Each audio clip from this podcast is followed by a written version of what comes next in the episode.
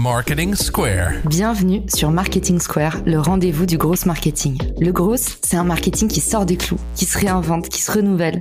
C'est aussi un mindset qui repose sur l'envie de se dépasser, de se détacher de ses opinions une bonne fois pour toutes et d'apprendre en continu. Si tu te reconnais dans cette description, que tu sois débutant ou expert, abonne-toi. Ce podcast va devenir ton meilleur allié. Vous souhaitez augmenter vos conversions et décrocher plus de rendez-vous? J'ai un secret à vous révéler.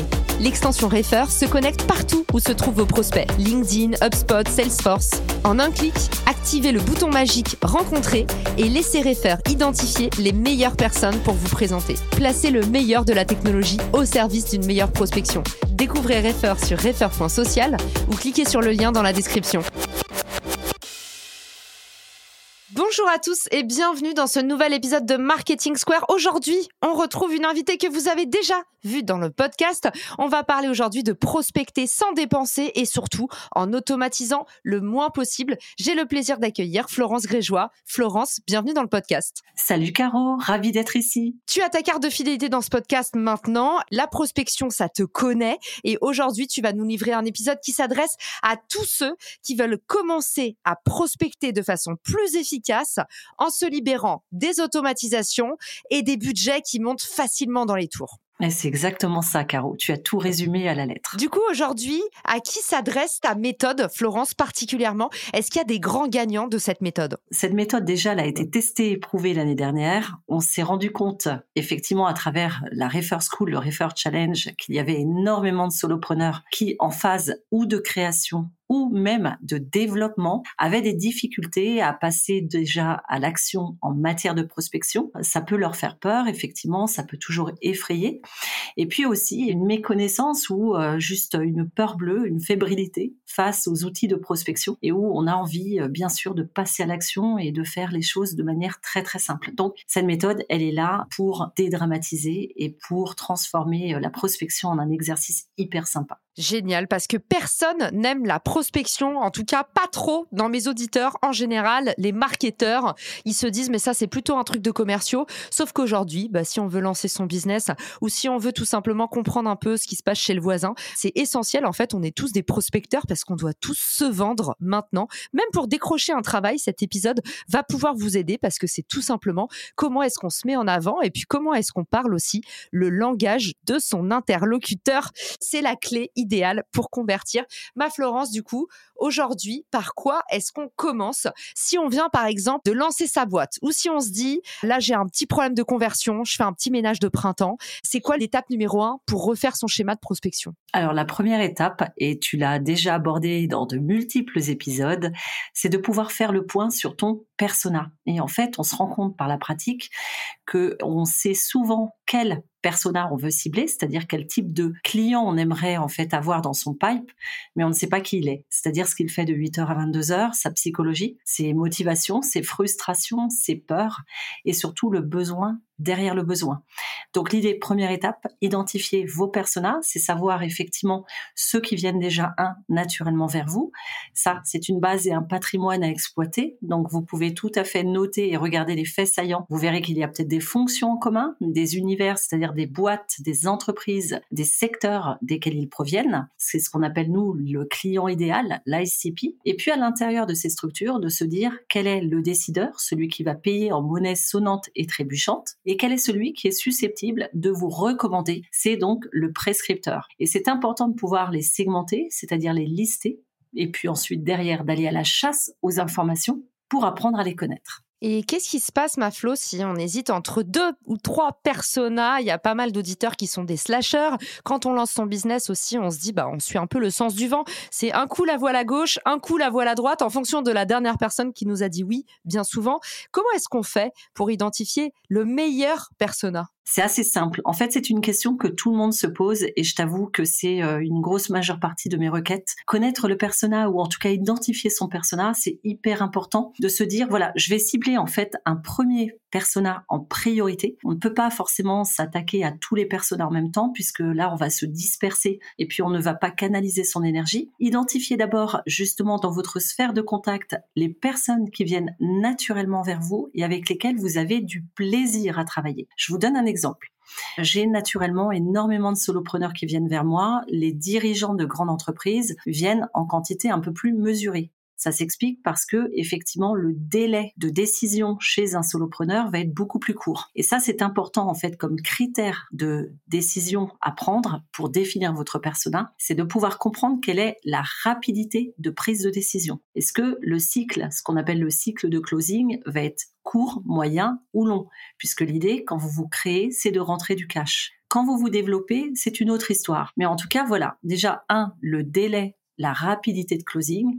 Deux, l'accessibilité. Est-ce que vous avez accès à ce persona? Est-ce qu'il vient rapidement et facilement vers vous? Ou alors est-ce que ça va vous demander des efforts? Et qui dit effort dit temps, et qui dit temps, valeur pécuniaire. Et enfin, effectivement, il y a aussi ce degré de plaisir, de kiff qui rentre en ligne de compte, puisque eh bien, on fait quelque chose qu'on aime et l'amour que l'on a pour ses clients, ça se transmet et c'est en même temps reproductible puisque ça favorise la continuité, la poursuite de, projets et la recommandation. Donc il y a un petit peu trois sphères qui vous permettent de valider ce persona idéal, celui sur lequel vous allez vous concentrer. Hein. Florence vous a dit c'est un persona à la fois. Si vous voulez faire vos tests, on ne fait pas les tests en même temps, sinon vous allez vous emmêler les pinceaux. Donc peut-être vous vous dites ok, bah, je fais des sprints et en fait si je suis en train de me lancer, je vais faire deux semaines tel type de client, deux semaines tel type de client. Et du coup il y a l'air d'avoir un peu trois sphères différentes. On va dire que la première sphère c'est déjà le client avec lequel vous avez envie de travailler c'est-à-dire que vous savez que vous pouvez le servir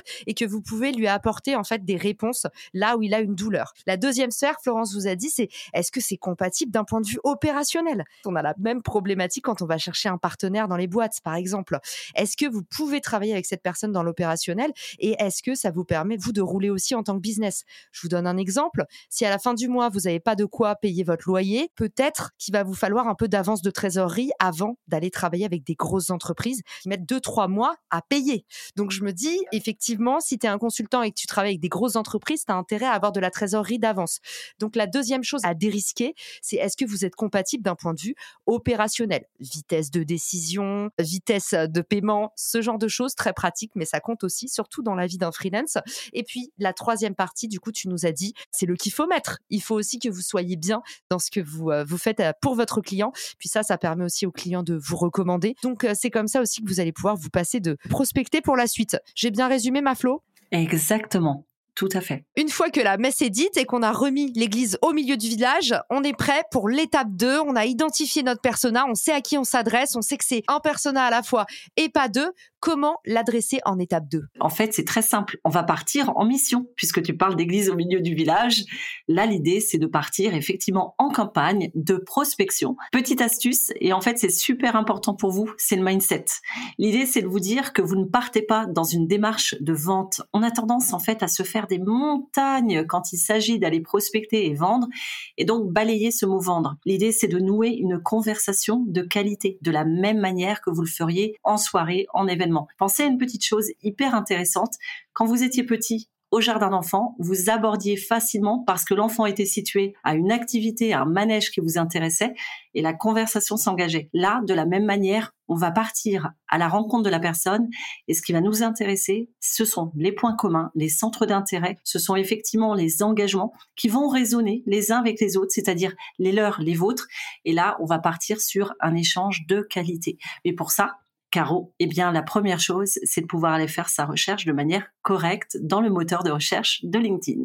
Et oui, la barre de recherche LinkedIn, je pense que c'est vraiment l'outil le plus sous-exploité des marketeurs. Tout le monde parle du Sales Navigator, mais en fait, il y a cette version gratuite qui fait très très bien le taf sur LinkedIn, juste là, sous vos yeux, la barre de recherche. Alors écoute, dans la barre de recherche de LinkedIn, très simple, on va retrouver certains critères de recherche. Dans ces critères, tu l'as remarqué, il y a les niveaux de contact, ce qu'on appelle les relations. Relations 1, 2 et 3. Ensuite, on a les lieux, c'est-à-dire la géographie.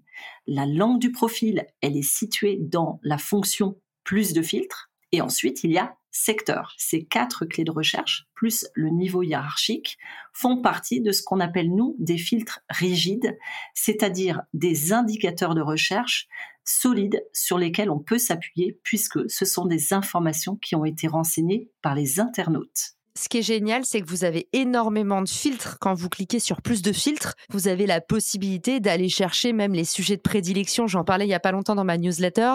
Vous pouvez identifier des leaders d'opinion en allant chercher voilà les sujets sur lesquels un tel parle. Enfin, c'est quand même assez riche comme data ce qu'on a quand on clique sur le fameux plus de filtres. Exactement. Donc du coup, l'idée, c'est de se dire, on va déjà rentrer dans le moteur de recherche et on va taper notre mot-clé. Ça, je t'expliquerai juste après. Ce qui va nous permettre en fait d'aller capter le titre de la personne. On a la géographie, c'est-à-dire le lieu. Là, du coup, libre à vous de pouvoir cibler la France ou par exemple le pays francophone dans lequel vous êtes ou encore la région pour resserrer davantage votre recherche. Vous avez le niveau relationnel, vos contacts de niveau 1, si vous voulez les réveiller et que vous n'avez pas discuté avec eux depuis belle lurette, et vous avez des contacts de niveau 2 et de niveau 3 que vous pouvez aller activer. Ensuite, vous avez évidemment la langue du profil. Ça, c'est très bien parce que ça va vous permettre de raffiner, c'est-à-dire de réduire votre liste de prospects sélectionnés. Et là, vous allez pouvoir cocher sur la langue qui vous intéresse. Et enfin, eh bien, il y a des filtres souples qui ont donc une fiabilité importante aussi. Ces filtres souples, ce sont les secteurs, le niveau hiérarchique notamment. Et là, vous pouvez tout à fait aller les rechercher dans plus de filtres. Ça, ce sont essentiellement les filtres que j'utilise. Ils appellent ça les filtres souples, Maflo, parce que c'est des fourchettes, c'est ça? Par exemple, expérience, c'est de 1 à 3 ans et c'est pas 1, 2, 3 ans. C'est quoi la différence entre souple et rigide? Alors la différence entre souple et rigide, rigide, ce sont des informations que toi tu as renseignées dans ton profil, et donc du coup, quand tu fais ta recherche, eh bien, tu trouves des profils qui sont ultra fiables parce que c'est basé sur ce que la personne aura renseigné. Et puis les filtres souples, c'est basé sur, si tu veux, le pré-renseignement apporté par LinkedIn. Par exemple, niveau hiérarchique, on sait que LinkedIn a déjà une catégorisation. Tu vois, ça va être manager, ça va être directeur, ça va être VP, ça va être président. Eh bien, ça, ce sont en fait un filtre qui est déjà prédéfini par LinkedIn. Néanmoins, c'est hyper intéressant parce que si tu recherches un président d'entreprise ou un manager, bah, tu vas pouvoir aller dans le niveau hiérarchique. Ok, hyper clair. Donc ça, c'était pour la recherche via la barre de recherche. Et puis, il y a un autre type de recherche. Est-ce que tu peux nous en parler, Florence, et nous expliquer c'est quoi ce mot de fourche-langue? Alors, ce mot de fourche-langue est très simple. C'est une recherche qui est faite à partir de signes. Ces signes, on les appelle les opérateurs booléens. Ça vous permet, si vous voulez, dans le moteur de recherche de LinkedIn, là où vous allez rentrer votre mot-clé, et bien de rentrer une expression qui va vous permettre d'aller affiner votre recherche. Et ça, je vais vous expliquer. Vous recherchez dans votre prospection des dirigeants marketing, par exemple des aides marketing. Eh bien, vous avez remarqué que ce mot-clé est composé de deux mots. Vous allez utiliser les guillemets anglais. Ces guillemets anglais sont des guillemets droits. Vous les retrouvez sur la touche 3 de votre clavier. Là, vous allez ouvrir le guillemet aide marketing et vous allez refermer le guillemet. Ensuite, vous allez pouvoir lancer la recherche et en fait, les résultats vont vous montrer les personnes qui ont le titre de aide marketing exclusivement. Attention, vous allez avoir d'autres mots-clés qui s'associent. C'est pour ça qu'on peut resserrer encore la recherche. On va affiner la recherche avec d'autres expressions et je vais vous expliquer. On sait que c'est compliqué à visualiser. On vous mettra dans les bonus de l'épisode. Vous pourrez cliquer sur le lien dans la description. On vous met les ressources pour que vous puissiez avoir les formules pour votre prochaine recherche. Et aussi, il faut dire, Florence, c'est important. Sachez que ce que vous explique Florence ici, vous pouvez aussi l'utiliser dans Google ou dans n'importe quelle barre de recherche. Si vous avez besoin de rechercher des termes exacts. C'est des choses que vous pouvez euh, mettre à l'œuvre. Par exemple, vérifier qu'on vous a pas plagié un article. Vous pouvez mettre entre guillemets, vous mettez toute votre expression et vous allez avoir toutes les requêtes de recherche qui ressortent sur cette expression exacte. c'est très très smart, comme d'habitude. Alors du coup, les guillemets anglais, vous allez les utiliser pour donc définir l'expression exacte. On est d'accord Donc là, ça va être aide marketing ou ça peut être directeur marketing ou directrice marketing. Maintenant, vous avez remarqué que dans les profils, il y a des associations. Il y a des gens qui sont, par exemple, directeurs marketing, communication, RSE, etc. Si vous voulez cibler les personnes qui sont uniquement directeurs marketing, eh bien, vous allez marquer, par exemple, vous allez associer derrière votre guillemet aide marketing, guillemet fermé, vous allez rajouter, par exemple, note en majuscule, N-O-T. Et là, vous rajoutez, par exemple, communication. Et là, la recherche vous apportera des résultats qui incluent des personnes qui ont le titre d'aide marketing, mais il n'y a pas le terme communication dans la tagline, en tout cas dans le titre euh, de la fonction. Vous avez aussi une autre possibilité, c'est que vous pouvez ajouter le OR, OR. Et là, ça vous inclut un élément en plus. Par exemple, ce peut être, je vais vous donner un exemple, votre recherche porte des gens qui sont en DRH ou en recrutement, eh bien, vous pouvez taper DRH, OR, OR majuscule, recrutement. Donc là, du coup, vous aurez des profils à la fois de DRH ou de recruteurs et vous pourrez faire votre choix. Et enfin, dernière possibilité, vous avez le AND, A-N-D, et là, c'est parce que vous recherchez. Vous êtes dans une recherche de profil qui inclut obligatoirement, par exemple, DRH and recrutement, des personnes qui ont à la fois la fonction de DRH et d'experts en recrutement. C'est génial. Et alors, explique-nous euh, rapidement, Florence, comment est-ce que toi, tu l'utilises, par exemple? C'est quoi ta beauty routine du matin de prospectrice? Alors, tu sais, moi, je vais regarder très régulièrement des profils nouveaux dans le moteur de recherche pour deux raisons. La première, quand je commente en poste de mes contacts de niveau 1, je vais aller rechercher des personnes issues de mon contact de niveau 1 que je peux mettre en relation dans les commentaires. Je me suis rendu compte qu'il y a des posts dont les sujets, en fait, peuvent interpeller certaines personnes de mon contact de niveau 1 ce peut être par exemple des posts sur le copywriting comme le fait Olivier Seron. Et donc là, rien ne m'empêche d'aller rechercher des personnes qui ont une appétence avec le copywriting. Je vais taper copywriting dans le moteur de recherche. Je vais taper effectivement dans les filtres contact de niveau 1. Et là, du coup, ça me permettra aussi d'identifier plus rapidement les personnes dans mon réseau et de me dire, ah oui, c'est vrai, cette personne-là était intéressée, etc. C'est comme un pense pas bête, tu vois. Donc ça, je le fais dans ce cadre-là. Et puis ensuite, je le fais également dans le cadre de ma prospection pour prendre contact avec des personnes, mais aller sur du contact de niveau 2 ou même carrément du contact de niveau 3, puisque dans le niveau 3, je sais que j'ai accès aux très grandes entreprises. Et ça, ça m'intéresse également. C'est-à-dire, du coup, comment ça fonctionne euh, quand tu fais ça? Alors écoute, je vais te donner un exemple. À supposer que je fais une recherche et que j'ai envie d'être en contact avec des PDG fondateurs de start-up. Là, ma requête, je vais me poser tranquillement, c'est ce que j'ai fait tout à l'heure. Je vais mettre une parenthèse parce que tu vas te rendre compte qu'en fait, ça va se complexifier petit peu. Ma requête va être très très précise. Je vais ouvrir la parenthèse et à l'intérieur, je vais mettre les titres qui m'intéressent. Ce qui va donner parenthèse CEO and qui est en majuscule, PDG and majuscule, fondateur, fermez la parenthèse. Mais oui, parce que ce sont les trois titres de fonction qui peuvent revenir. Et ensuite, je veux qu'ils soient dans des univers de start-up. Donc, ce que je vais faire, une fois que j'ai fermé la parenthèse, je rajoute and majuscule et après start-up. De là, je fais donc ma première recherche, je clique sur le filtre personne, ensuite contact relation niveau 2, langue de profil français, et ensuite, je vais faire mon shopping dans les secteurs d'activité. Ce peut être la technologie, ce peut être les services. Et puis, s'il y a un sujet particulièrement qui peut les intéresser. Imagine que, eh bien, je veux les lancer sur le sujet, par exemple, de l'automatisation. Rien ne m'empêche d'aller en fait ajouter un créateur de contenu dont l'expertise est axée sur l'automatisation. Là, ça me permettra en résultat de savoir qui précisément a déjà une appétence. Donc dans le tunnel d'achat, c'est-à-dire le tunnel de conversion de mon prospect, je sais que il sera déjà sensibilisé, aguerri en tout cas à l'automatisation, et il sera probablement en phase plutôt de comparaison, c'est-à-dire de réflexion sur ce qui existe actuellement. Ça me permet d'aller plus vite.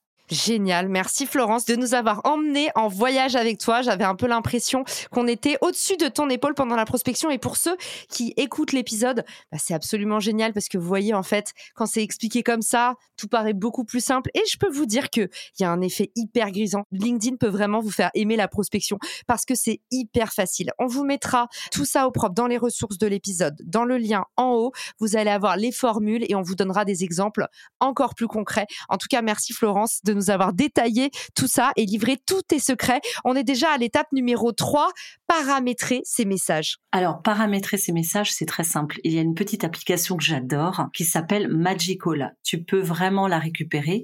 C'est une extension Chrome que tu vas pouvoir avoir directement dans le store Chrome. Et là, du coup, tu la télécharges et tu vas créer ce qu'on appelle, nous, des shortcuts. Ce sont des raccourcis. Ces shortcuts, eh bien, si vous tapez un mot-clé, avec un slash avant, c'est-à-dire la barre de travers, ça va vous permettre d'activer en fait l'extension Magical et de vous sortir le message qui correspond à votre mot-clé. C'est un gain de temps inestimable. Cela peut vous aider dans vos messages de prospection, mais ça peut vous aider aussi dans vos commentaires si vous avez envie d'aller vite. Perso, moi je ne l'utilise pas, je préfère personnaliser toutes les réponses aux commentaires. Donc cette extension, vous l'appliquez, vous l'installez, vous la paramétrez. Et moi, de vous à moi, je me suis créé des shortcuts, un pour une demande de connexion, un pour l'acceptation également, un autre pour le message de suivi, si par exemple effectivement le message est resté un petit peu euh, dans une voix silencieuse. Et puis, je vais vous confier une petite chose pour toutes les personnes qui visitent mon profil, qui s'abonnent à mes contenus, eh bien, j'ai aussi paramétré un petit message histoire de ne louper personne. D'ailleurs, on, en parlait dans l'épisode avec Marine Aubaret, ces modèles, vous pouvez les mettre en place directement depuis votre boîte mail. Si vous avez Gmail, par exemple, peu de gens le savent et j'ai eu plein de messages trop gentils après l'épisode qui disaient ma vie a changé. Après cet épisode, je savais pas qu'on pouvait faire des modèles sur Gmail. Je vous mettrai le lien dans les ressources de l'épisode si vous voulez aller faire un tour parce que voilà, effectivement, vous n'êtes pas obligé d'automatiser vos messages, mais vous pouvez quand même automatiser la saisie parce que si c'est pour écrire toujours les mêmes choses, nous on a une règle dans le Growth, c'est une fois qu'on a fait trois choses manuellement, on l'automatise et on n'est pas obligé de tout automatiser, mais vous allez gagner beaucoup de temps.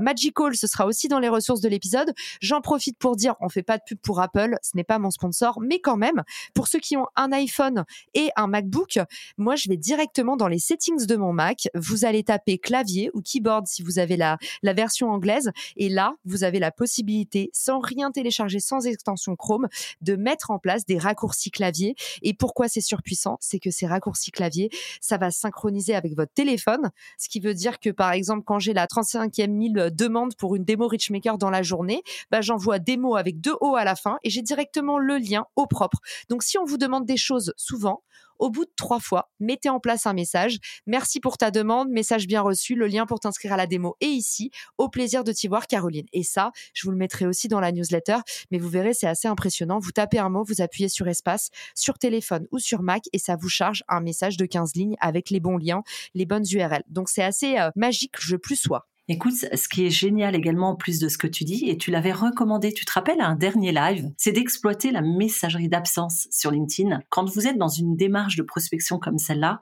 vous avez la limite qui a été imposée par LinkedIn d'envoyer 100 demandes de connexion par semaine. Ça vous fait à peu près 15 demandes de connexion par jour. C'est pas énorme, ça peut devenir un petit rituel et c'est très facile à faire avec Magical. Bon, au fur et à mesure que vous avez des demandes de connexion qui arrivent et que vous vous en envoyez, votre messagerie devient un peu pleine. Dans ces déjà, première chose, paramétrer comme l'a conseillé Caroline, la messagerie effectivement automatique, le répondeur en fait automatique d'absence. Et là, ce que vous pouvez faire, petite astuce, vous pouvez expliquer que vous avez mis en place un autorépondeur. Moi, c'est ce que j'ai fait parce qu'au départ, eh bien, cela plaisait à pas mal de gens, mais j'ai eu aussi des grincements dedans.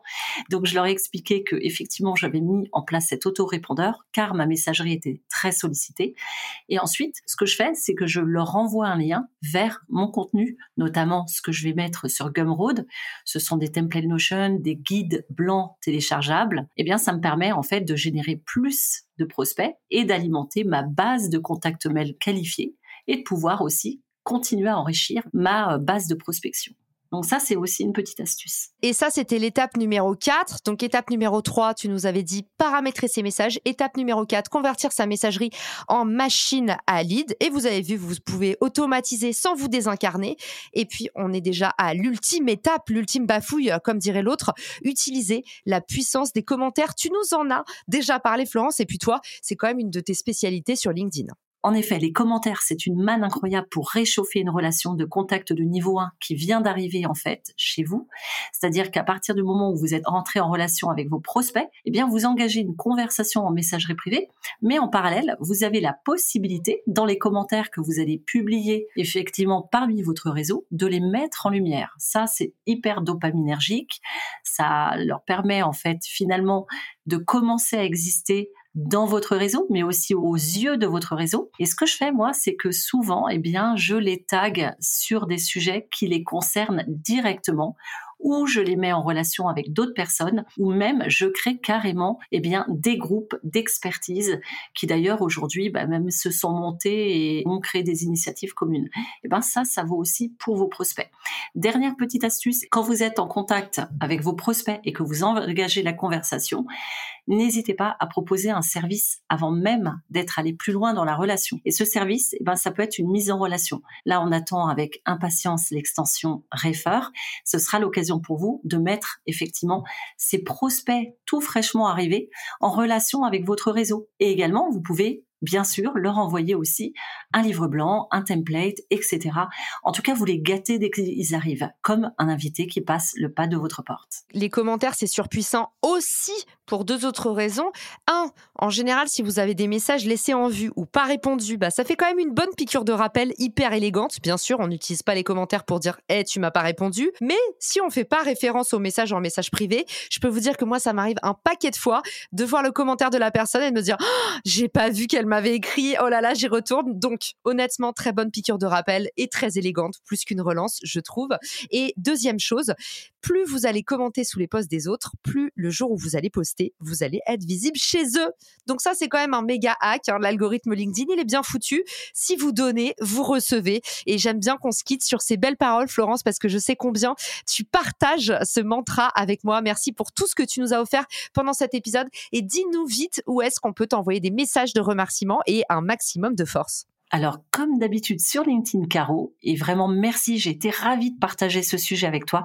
Merci de m'avoir donné la parole et merci à tous. Merci à tous pour votre écoute et n'oubliez pas de passer à l'action. Cliquez sur le lien dans les ressources de l'épisode et commencez dès demain à performer grâce à la prospection sans automatisation. Ciao Si cet épisode te plaît, tu peux le partager en me taguant ou lui laisser 5 étoiles sur Apple Podcast. Marketing Square.